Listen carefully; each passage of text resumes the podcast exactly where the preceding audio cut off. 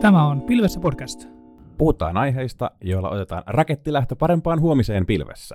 Ja sen reunoilla. Minun nimeni on Kimmo Haapavuori. Ja minä olen Timo Haapavuori. Tervetuloa mukaan.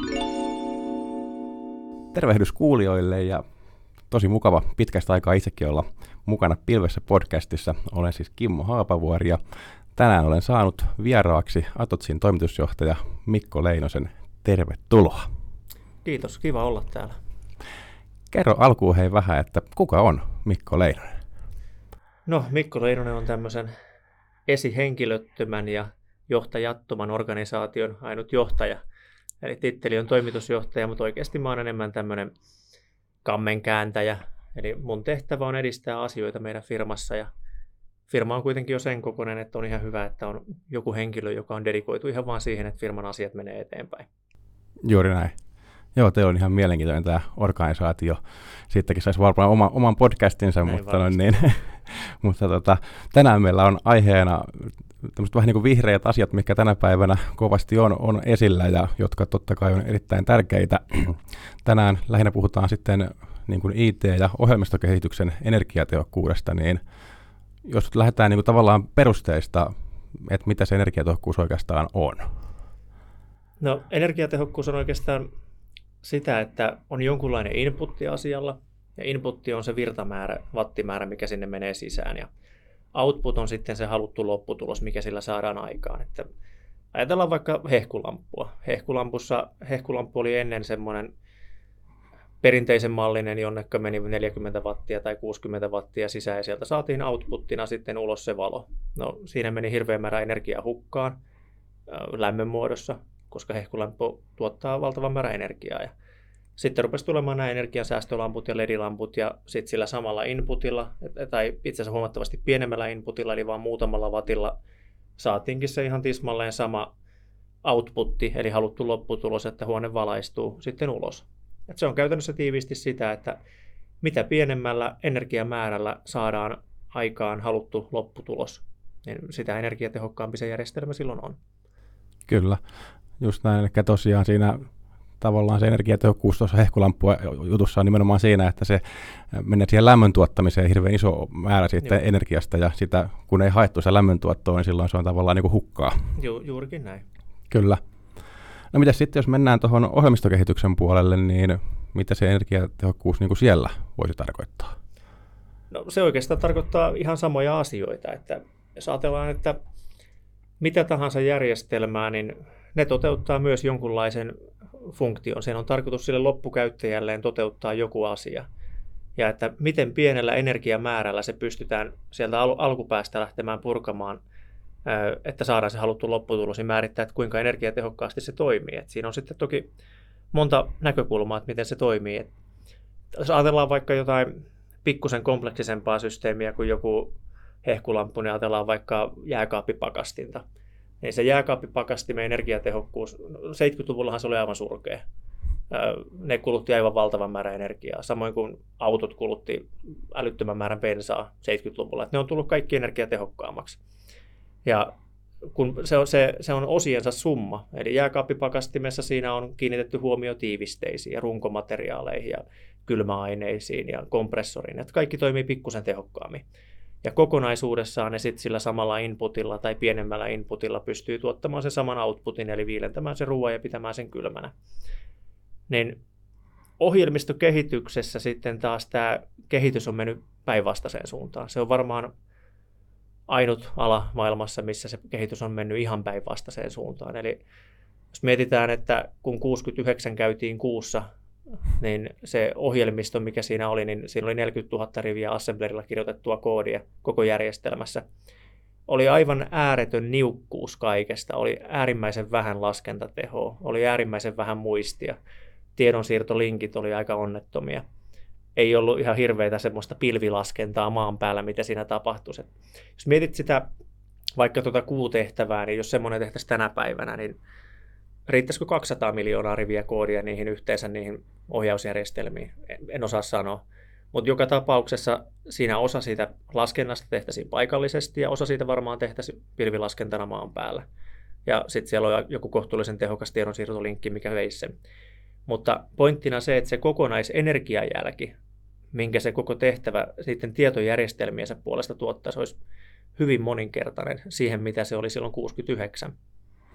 Niin siinä tosiaan silloin 69 vuonna tosiaan, kun sitä laskentatehoa oli rajallinen määrä, niin se oli pakko käyttää hirveän tehokkaasti. Tänä päivänä meillä laskentateho jos nyt karikoi, niin on, on, on saatavilla ihan niin paljon kuin me tarvitaan, niin tavallaan se mahdollistaa sen hukan, hukan Joo. siellä.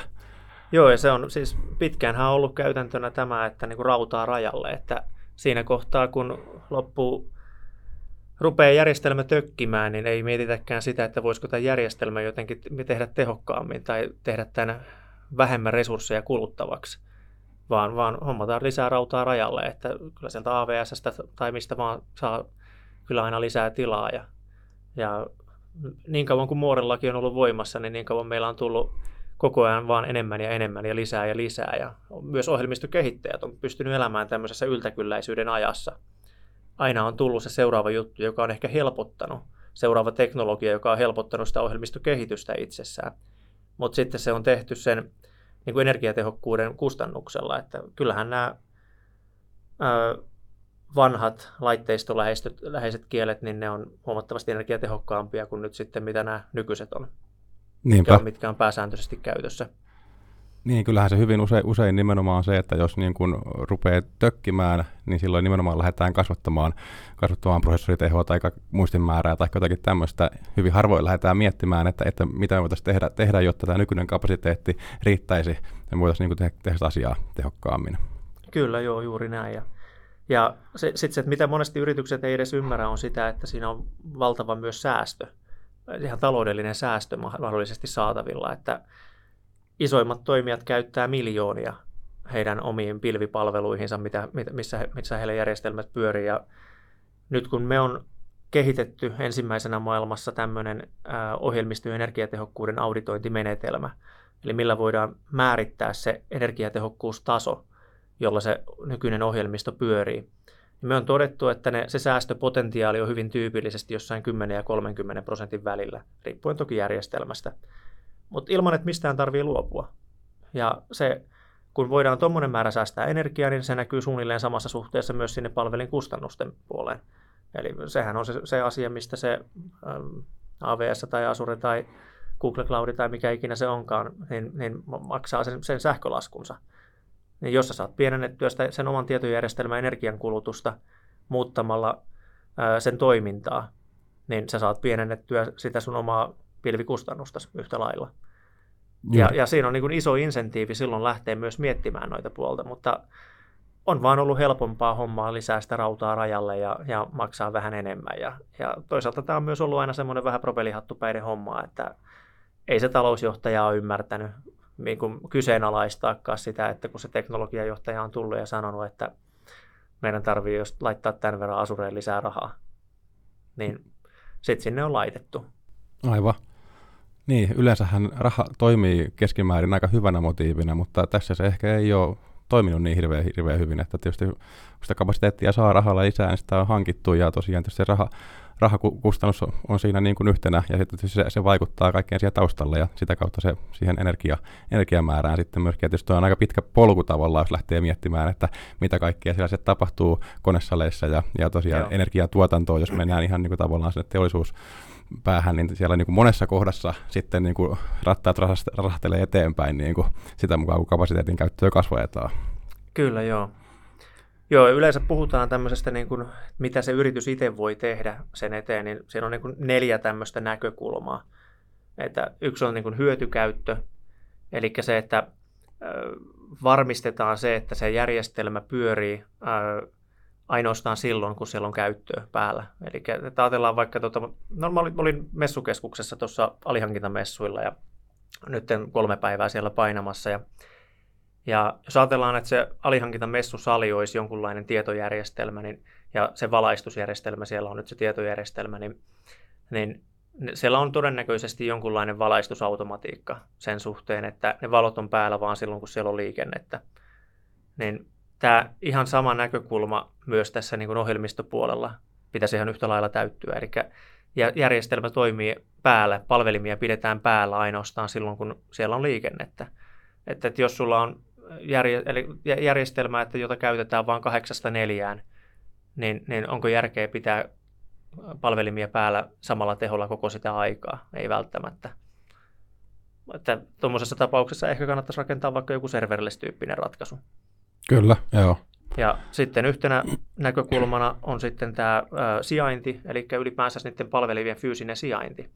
Se, että missä se loppukäyttäjä on, niin sehän vie itse asiassa valtavan paljon enemmän energiaa, että jos ne palvelin salit, missä sitä järjestelmää itsessään ajetaan, sijaitsee vaikka Yhdysvalloissa kun käyttäjä on Suomessa Tampereella, että jos tamperelainen yritys taas ja se on tamperelainen käyttäjä, niin se on huomattavan paljon pienempi määrä energiaa, mikä kuluu siinä, että sitä, ihan fyysinen etäisyys, se, että sen, siinä tiedon siirrossa, minkälaisten solmujen kautta se kulkee, minkälaisen matkan kautta se kulkee, jo määrittää niin kuin yhtenä näkökulmana sitä, että, että sillä voi jo itsessään myöskin optimoida sitä energiankulutusta, että valitsee ne, sen palvelimet itseään läheltä ja käyttäjäkuntaa läheltä.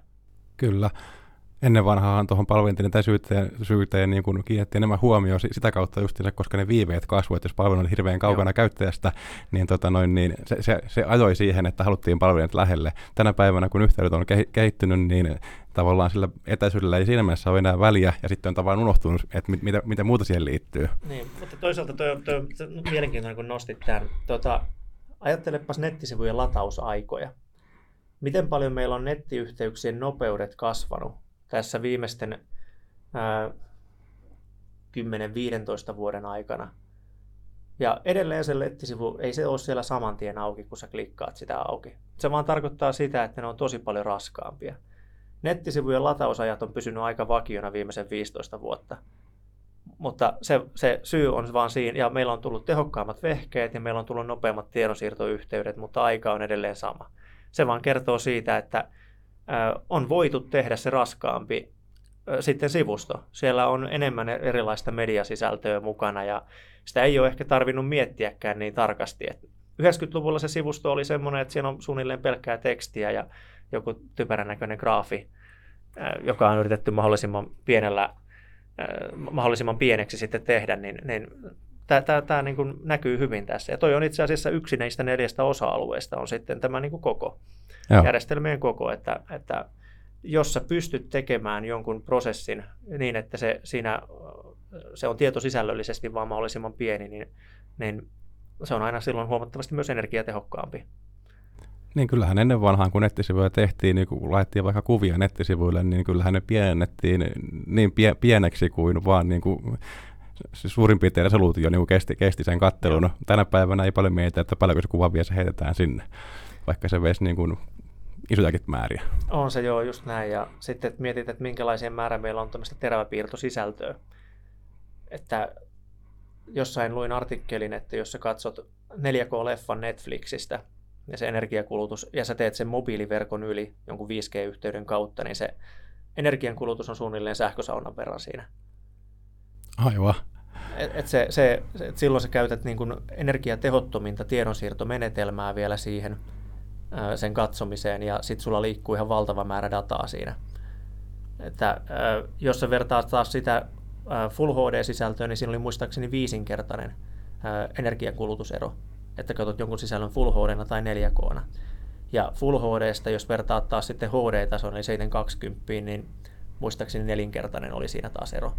Eli se pienenee tosi paljon se energian kulutus ylipäänsä siinä, että kun, kun sä rupeat menemään pienempään resoluutioon. Eli nyt vinkki kaikille meidän katsojille, että joka katsoo YouTubessa tätä, tätä niin älkää katsoko YouTubessa, meissä ei ole mitään nähtävää, vaan kuunnelkaa tämä niin pelkkänä ääniversiona. Joo, just näin.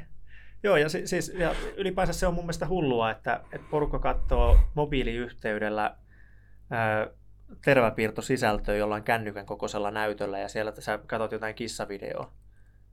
Aivan. Et niin kun, minkä takia järjestelmiä jo ei valmiiksi optimoida niin, että jos sä katot sitä järjestelmää semmoisella laitteistolla, että sä et voi saada siitä, siihen outputtiin, eli se on se, mikä järjestelmä siinä kohtaa pitää tehdä, että sä näet sen mediasisällön ja saat sen jonkun elämyksellisyyden siitä. Niin mun silmät ei ainakaan erota eroa tästä mun tämän kokoiselta kännykältä, joka ehkä kameraan näkyy, niin, niin sitä, että onko tämä nyt 720 vai Full HD-sisältöä. Juuri näin. Ja, ja erityisesti jos mä katson sitä kissavideoa siitä, niin mä voin ehkä sietää sen jopa 480. niin, kyllä. Erittäin, erittäin hyvä nosto. Joo. Mutta, mutta tämä on niinku asia, mikä se on ihmiselle ja kuluttajalle tosi näkymätön. Just se, se siinä varmaan on iso ongelma, että tavallaan sitä ei niin kuin oikeastaan juuri kukaan osaa ajatella, ei tule mieleen, mieleen koko asia. Joo, ja et jos sä mietit sillä tavalla, että sä meet kuluttajana ja käytin tuota jääkaappipakastin esimerkkiä, niin jos sä menet kuluttajana giganttiin, niin sä näet sieltä suoraan wattimäärän paljonko tämä kuluttaa. Sä tiedät, että miten energiatehokkaasti tämä on tehty. Siellä on energiamerkki, se on A, B, C, D, E. Se on vihreä tai se on punainen. Se on hmm. aika helppo silloin erottaa siitä, että minkälaista valintaa mä oon nyt kuluttajana tekemässä, kun mä ostan tämän tuotteen. Kyllä. Mutta ajattele, kun ostat softaa, tai meet vaikka Play-kauppaan ja lataat jonkun appin sieltä. Kuinka paljon sä tiedät siitä energian kulutuksesta, siitä kokonaisenergiajalanjäljestä, minkä se, minkä se appi muodostaa, kun otetaan huomioon sun päätelaite ja sitten otetaan kaikki tiedonsiirto, mitä siihen liittyy, otetaan mahdollinen pilvilaskenta. Sä et tiedä yhtään mitään, sä tiedät paljonko se vie tilaa. Näinpä. Ja, ja se on mun mielestä aivan hullu tilanne. ICT-ala kuluttaa tällä hetkellä 10 prosenttia koko globaalista energiankulutuksesta. 10 prosenttia. Se kasvaa 5-9 prosenttia joka vuosi. Joo. Ennuste on, että 2030 20 prosenttia globaalista energiankulutuksesta tulee ICT-alasta. Niistä meidän kissavideoista, mitä me katellaan tai Netflix-sisällöistä. Kyllä, ihan posketon määrä. Ja se on siis tällä hetkellä jo kaksi kertaa lentoliikenteen energiankulutuksen verran mitä ICT-ala kuluttaa. Näinpä. Ja miten paljon meillä puhutaan siitä, että mikä on lentoliikenteen vaikutus tai ilmastonmuutokseen tai edes yksityisautoiluun tai minkä tahansa tällaisen asian. Ja miten vähän meillä puhutaan tästä ICT-alasta. Niin, mistä se, se johtuu, että se on jäänyt niin kuin oikeastaan täysin vaille huomioon? No se on juurikin tämä, että se on niin näkymätöntä sille kuluttajalle itselleen. Se, ei se sun kännykkä itsessään kuluta niin hirveästi virtaa. Se virran kulutus tapahtuu jossain ihan muualla. Se tapahtuu niissä palvelinsaleissa ja se tapahtuu niissä erilaisissa tiedonsiirtolinkeissä riippuen siitä, että mikä se menetelmä nyt on, tapahtuu tukiasemissa ja tämän tyyppisissä. Se on näkymätöntä kuluttajalle. Kyllä. Ja, ja sitten taas regulaatio on toki siinä ollut isona syynä sitten myös yhtä lailla taustalla. Eli että jos sä, kun kuluttajana menet ostamaan sitä viihdeelektroniikkaa tai tai se jääkaappipakastime, niin siellä on pakollisena olla se energiamerkki, mutta ei tässä taas softapuolessa ole minkäänlaista regulaatio vielä olemassa, että tämä on edelleen niin tuoretta alaa ollut, että ei ole semmoisia yhteneväisiä mekanismeja rakennettu sille, että, että voitaisiin arvottaa nuo asiat. Että jääkaappipakastimia on tosi helppo verrata keskenään, ja niille on helppo silloin määrittää se, mutta kun käytännössä jokainen tietojärjestelmä on vähän erilainen, niin niitä on aika vaikea verrata silloin keskenään tämä meidän auditointikriteeristö, mitä me tehtiin, niin sehän pyrkii juuri tähän, että me voitaisiin me arvioida sitä tietojärjestelmän energiatehokkuutta riippumatta siitä, että mikä se funktio on antamalla sille semmoisen arvon. Eli nyt tämä järjestelmä toimii tasolla 54 kautta 100 vaikka. Ja sitten me suositellaan, että tälle kannattaisi tehdä tämmöiset ja tämmöiset toimenpiteet. Tällä päästäisiin tasoon 84 kautta 100. No nyt kun tätä ei ole lähdetty heti alusta lähtien suunnittelemaan ehkä parhailla mahdollisilla menetelmillä, ei ole mitään järkeä lähteä pyrkimään tuohon 100 kautta 100 tasoon. Maksaisi ihan liikaa, kannattaa ennemmin kirjoittaa uusi järjestelmä. Mutta nämä low hanging fruitit on tässä. Pistäkää noin turhat palvelimet kiinni ja, ja ää, tehkää noille tietokannoille, mitä tuossa on jotain. Ja sillä saadaan vaikka se ensimmäinen 10-15 pinnaa sieltä pois ja sitten siellä on se joku osa-alue, mikä vaatii ehkä jonkun verran duunia. Mutta sitten pystytään myös tekemään ihan niin kuin arvio siitä, että mitä se vaatii ja suunnilleen mitä se maksaa. Että jos nämä osa-alueet ja toimenpidesuositukset toteutetaan. Ja tässä näkyy sitten niin kuin hintalappu tälle tehtävälle työlle, mutta sitten siinä näkyy myös säästöt. Eli että jos sä säästät sen 10-30 pinnaa siitä sun tietojärjestelmän energiakulusta sillä, että siihen tehdään jonkinlaisia toimenpiteitä, ja jos se pyörii miljoonissa se järjestelmien ylläpito, niin niin kyllä sitä kannattaa myös jonkun verran maksaa, että sitä optimoi sitä energiaa tai sitä sisältöä sitten, että se kantaa kuitenkin vuosiksi eteenpäin. Niin, te tosiaan nyt tämmöistä optimointia teette, niin tota, minkämoisia keskusteluja te käytte ihmisten kanssa tästä aiheesta, minkämoisia vasta, vastatoin niin kom- kommentteja ja argumentteja ja minkämoisia myynti, myyntispiikkejä teillä siellä on? Voi kuulla varmaan ihan yhtä monta kuin mitä on erilaisia. Kaikkihan kuvittelee, että heidän tietojärjestelmä on se tosi uniikeinen että meillä nyt on tässä tämmöistä ja tämmöistä, niin ei tätä nyt varmaan voi.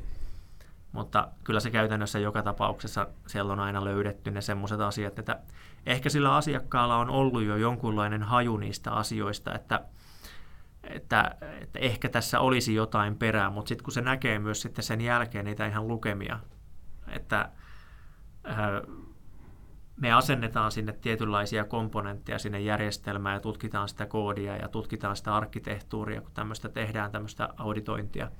Ja, ja sitten sen jälkeen, kun me annetaan ne suositukset ja me tehdään laskelmat siitä, että mikä on se mahdollinen säästöpotentiaali ihan suoraan siinä sähkönkulutuksessa, energiankulutuksessa, kun sitten hiilidioksidipäästöissä, kun sitten euroista, niin kyllä se sitten avaa sitten vähän sitä silmiä myös sille asiakkaalle, että et ehkä tässä olisi sittenkin meidänkin kohdalla jotain tehtävää.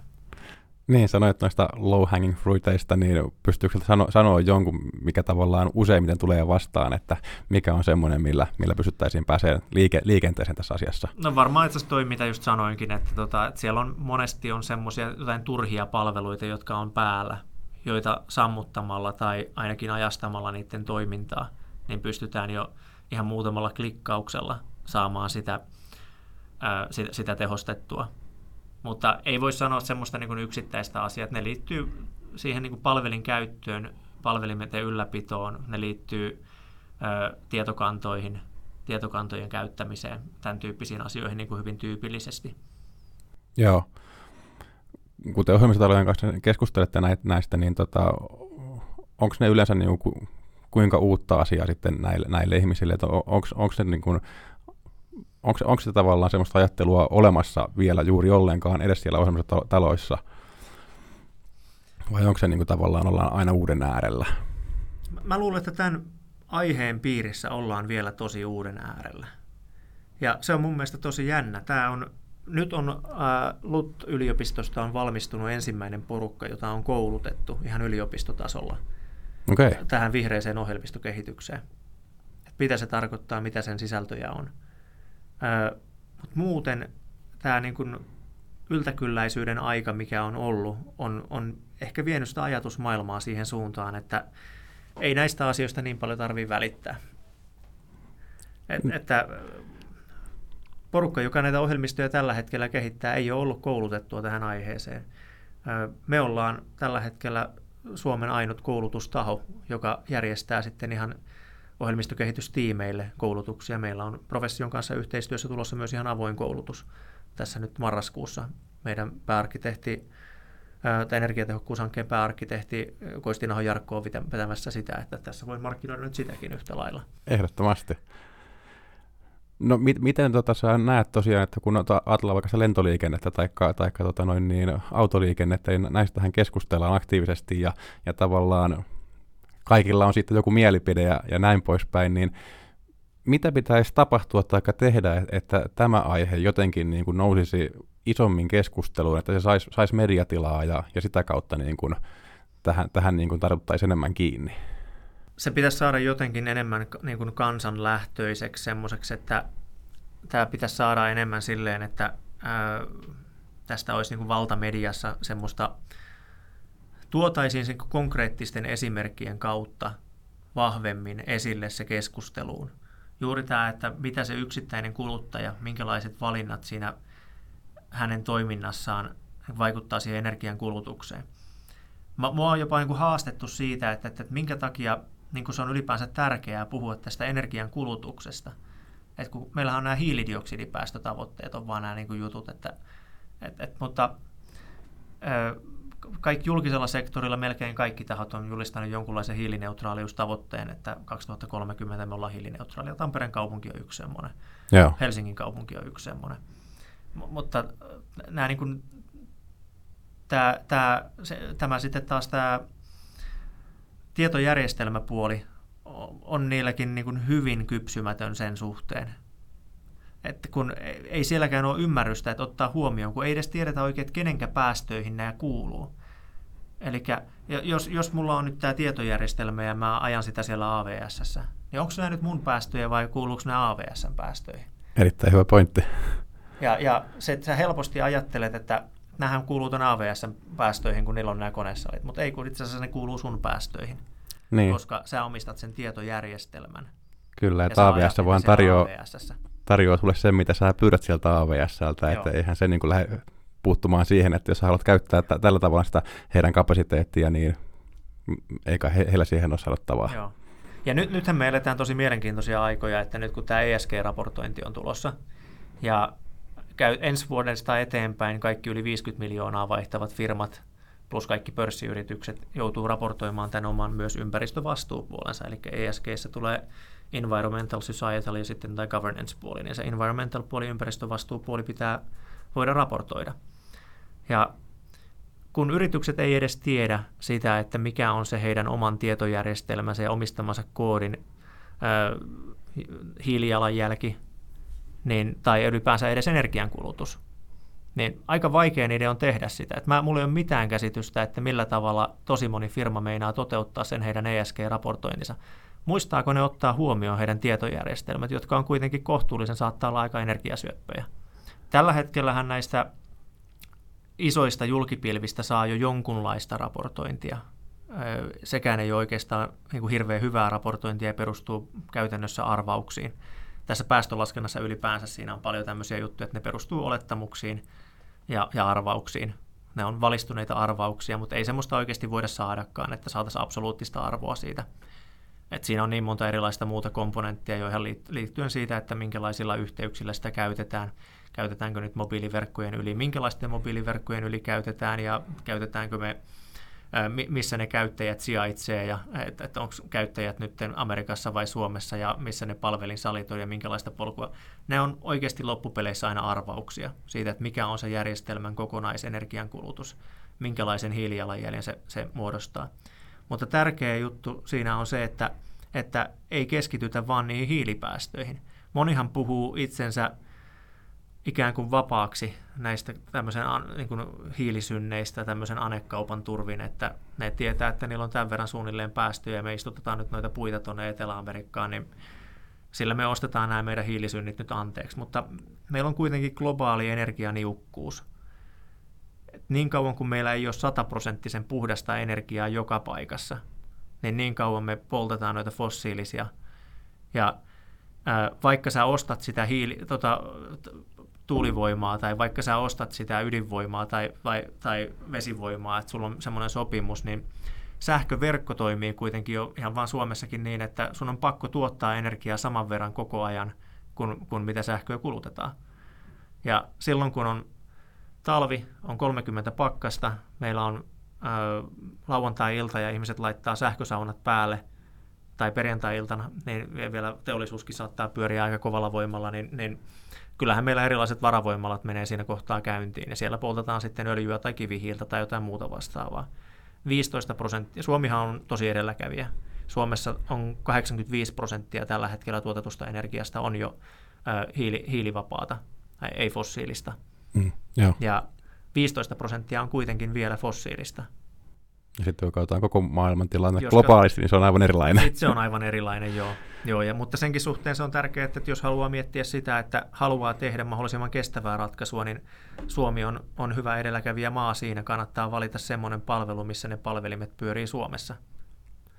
Että verrattuna johonkin Kiinan tai Yhdysvaltojen tilanteisiin, niin siellä ollaan tosi tosi kaukana. Niinpä.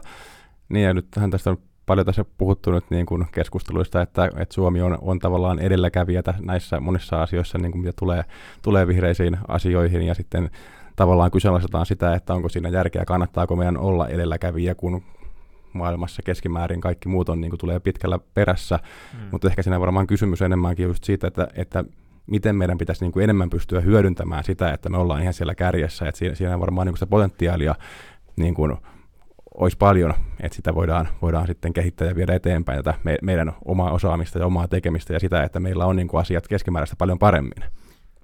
Joo, ja kyllä mä näen, että se on iso mahdollisuus myös Suomelle. Niin. Et se, että jos meillä Suomessa toimitaan kärkimaana tässä ja me muodostetaan niitä parhaita käytäntöjä, niitä voidaan ottaa myös muualle sitten mukaan.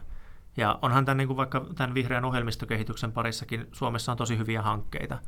Esimerkiksi nyt oli Mitfidi-hanke, jossa meillä oli Atots oli myös tekemässä arviointia tähän Mitvidi-hankkeen sisältöihin. Eli Mitvidi-hanke pyrki kehittämään kriteerejä ja mittaristoja julkisiin ICT-hankintoihin.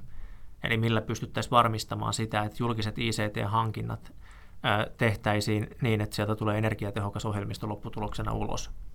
Mitä siinä pitää ottaa huomioon? Ja me peilattiin tätä Mitvidi-hankkeen sisältöä myös tähän meidän omaan auditointimittaristoon ja tehtiin siihen liittyviä huomioita. Siitä löytyy itse asiassa video meidän nettisivuilta, kannattaa käydä kurkkaamassa.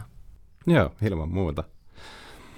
Mites mitä sä ylipäänsä oot tuosta niin re- reguloinnista ja tämmöistä niin kuin sääntelystä, että, että kaivataanko sitä, sitä tä- tälle alalle kuinka? No mä ainakin kaipaisin sitä tosi kovasti, että, ja mä uskon, että kyllä se kymmenen vuoden päästä on tilanne se, että kun sä lataat sieltä Play-kaupasta jonkun appin, niin siellä on pakollisena olla ja ilmoittaa, että mikä on se energiatehokkuusarvo sille, sille appille. Ja todennäköisesti siinä tulee jonkinlaisia insentiivejä vielä tulemaan, että sä saat sen pienemmällä maksulla, pienemmällä kustannuksella, kun se on energiatehokkaampi se sun, sun järjestelmä, mikä siellä Play-kaupassa nyt pyörii. Ja EU-tasolta, mä luulen, että EU tulee olemaan se, joka ratkaisee perin. Että EU tulee määrittämään semmoiset yhteneväiset kriteerit. Mutta niitä kriteerejä ei ole vielä luotu. Että ne ei ole vielä valmiita, mutta tämä on niin iso asia ja tämä on koko ajan enemmän ja enemmän tapetilla, niin mä uskon, että regulaatio ratkaisee tämän pelin lopulta. Ihan samalla lailla kuin niissä jääkaappipakastimissa. Niin, niin. Et varmaan se on kaksi, kaksi merkittävää tekijää. Toinen on tosiaan tämä regulaatio, että saadaan, saadaan sinne tavallaan niitä ohjenuoria, minkä mukaan toimitaan, ja myöskin se, että niitä myöskin jollakin tavalla valvotaan, ja, ja just esimerkiksi kannusteiden kautta, että kannustetaan tekemään niitä, niitä järkeviä ratkaisuja siellä ja toisaalta sitten se, että minkälaista keppiä siellä sitten mahdollisesti käytetään, että jos, mm. jos niin kuin ei, ei näihin vaatimuksiin päästä, että varmaan tämä on toinen puoli. Ja toinen puoli varmaan sitten on just tämä tavallaan tämä yleinen tie, tietämystaso ja se, että, että me saadaan, niin kuin, saadaan se näkyvämmäksi ja sieltä sitä kautta niin kuluttajat, kuitenkin monet asiat lähtee nimenomaan sieltä kuluttajapuolelta, että, että kun kuluttajat ensin niin kuin ottaa jonkun asian omakseen, niin sitten se lähtee leviämään myöskin sinne yritys, yrityspuolelle. Mm. Joo, mä, ja mä uskon, että itse asiassa tämä niin ESG-raportoinnin tulo itsessään jo, jo myös vie yrityksiä siihen suuntaan, että näistä keskustellaan muuallakin kuin siinä ö, pelkästä propellihattupäiden porukassa, siellä teknologiaporukassa. Tästä tulee, ESG-raportointi on monesti, siellä on, jo riippuu miten iso firma, mutta joku yhteiskuntasuhdevastuujohtaja, joka istuu johtoryhmässä, siellä on talousjohtaja, jota tämä asia kiinnostaa. No vihreät asiat myy, markkinointijohtaja rupeaa kiinnostamaan – ja no minkä takia markkinointi tekee duunia, se tekee myynnin takia duunia. Että kyllähän tästä saa niin kilpailuetua myös isosti. Tässä voit myös markkinoida ja myydä sitä sun omaa järjestelmää, että tämä on toteutettu niin energiatehokkaasti kuin mahdollista. Tämä myös sille loppukäyttäjälle, loppuasiakkaalle, tämä, heidän ei välttämättä tarvitse hommata uusia laitteistoja. Että tämä, tämä laitteiston näkökulma on semmoinen kanssa, että, että mikä tässä niin unohdetaan, että tämmöinen käytöstä poistettu tietotekniikka, romu on tällä hetkellä niin kuin, se on eniten kasvava jätelaji maailmassa. Ja Aivan. sehän johtuu juuri tästä, että, että aina on tullut ne tehokkaammat vehkeet, kun on tarvittu ne tehokkaammat vehkeet. Et sä tee enää mitään sillä 2000-luvun alkupuolen läppärillä, kun et sä pysty ajamaan niitä ohjelmistoja, mitä sä käytät sillä. Sulla on pakko hommaa ja aina uudempi ja parempi. Ja nyt sitten, kun sä, jos sä pystyisitkin rakentamaan energiatehokkaammat ohjelmistot, semmoiset, joita sä voit käyttää pienemmällä prosessoriteholla, pienemmillä muistimäärillä, niin ne olisi pitkäikäisempiä ne laitteet. Et ylipäänsä ei lasketa sitä semmoista elinkaarikustannusta sille koko järjestelmälle, niin kuin mitä se tarkoittaa järjestelmän niin kuin itsensä kannalta, mutta sitten myös loppukäyttäjien kannalta. Kun niistä tehdään raskaampia jatkuvasti, niin sitten myös laitteisto pitää uusia. Kyllä, kyllä. Ja varmaan yksi hyvä esimerkki tavallaan, mitä, mitä moni ei tiedä tai ainakaan tuo ajatelleeksi, kun, kun käyttää verkkoa, että kuinka paljon se, just se mobiiliverkko on tavallaan energiasyöpömpää verrattuna sitten vaikka kuituyhteyksiin. Joo, juurikin näin. Et, et kaikki nämä niin kuin vaikuttaa siellä matkavalla sitten siihen kokonais, kokonaispottiin. Joo, Joo, ja se, se, että se on hirveän vaikeakin määrittää se, että jos joku tämmöinen iso järjestelmä, jolla on paljon käyttäjiä, että mikä on se kokonaisenergiajalanjälki, minkä se muodostaa. Että kun sä otat huomioon ne kaikki loppukäyttäjät, jotka erityyppisistä yhteyksistä käyttää sitä, että sulla on montako erilaista kännykkämallia on olemassa, jotka kaikki käyttää myös eri määrän energiaa, kun ne käyttää sitä järjestelmää, tai montako erilaista läppäriä tai tai mitä ikinä onkaan, niin, niin että se, se on hirveän vaikea kartoittaa se kokonaisenergiajalanjälki siitä. Ja sitten siinä on myös sen kehittäjän vastuulla on myös määrittää, että minkä, minkä osuuden sä siitä sysäät ikään kuin sen loppukäyttäjän puoleen ja minkä sä hoidat itse. Eli että minkä osan laskennasta annat hoitaa siellä päätelaitteella ja mikä tehdään jossain muualla. Että mikä viedään siihen tiedonsiirtoon mikä on päätelaitteella. Että sekin on tosi tapauskohtaista, että mikä on energiatehokkain tapa toteuttaa se. Niinpä, niinpä. Ja eipä keskivertokuluttaja taaskaan sitä, sitä tiedä, että, että missä päässä laskenta tapahtuu. Ei, ei, eikä sitä kiinnostakaan, niin. että se nyt pelaa sitä peliään siinä. Niin... se, se on juuri näin. Aikamoinen aihe. Keskusteltavaa riittäisi varmaan kuinka paljon ja etenkin tietysti toivotaan, että tämä tosiaan keskustelu jatkuisi ja leviäisi, että tämä on semmoinen aihe kyllä, mikä, mikä kaipaisi selvästi enemmän mediatilaa ja, ja tota noin niin, sanansaattajia. Joo, olen ihan samaa mieltä. Kyllä. Te teette hienoa duunia siellä Atotsissa ja, ja tosiaan tota noin, tosi mukava Mikko, kun pääsit mukaan tähän podcastiin, tuleeko sinulle vielä mieleen tähän loppuun vielä jotakin semmoista kuulijoille, että mikä olisi ainakin hyvä muistaa tästä keskustelusta? Uh, kattokaa ne kissavideot 480 Aivan. Sieltä asetuksen takaa saa sitä Joo. resoa pienennettyä. Niin Joo, juuri näin. Siinä on hyvä ensimmäinen steppi. Joo. Hyvä. Hei, kiitoksia paljon, että tulit vieraaksi. Oli tosi mukava, mukava keskustella ja jatketaan eri foorumeissa tämänkin aiheen esilläpitoa ja viedään, viedään tätä energiatehokkuutta eteenpäin. Näin tehdään. Kiitos, kun sain olla vieraana. Kiitos paljon. Moi moi.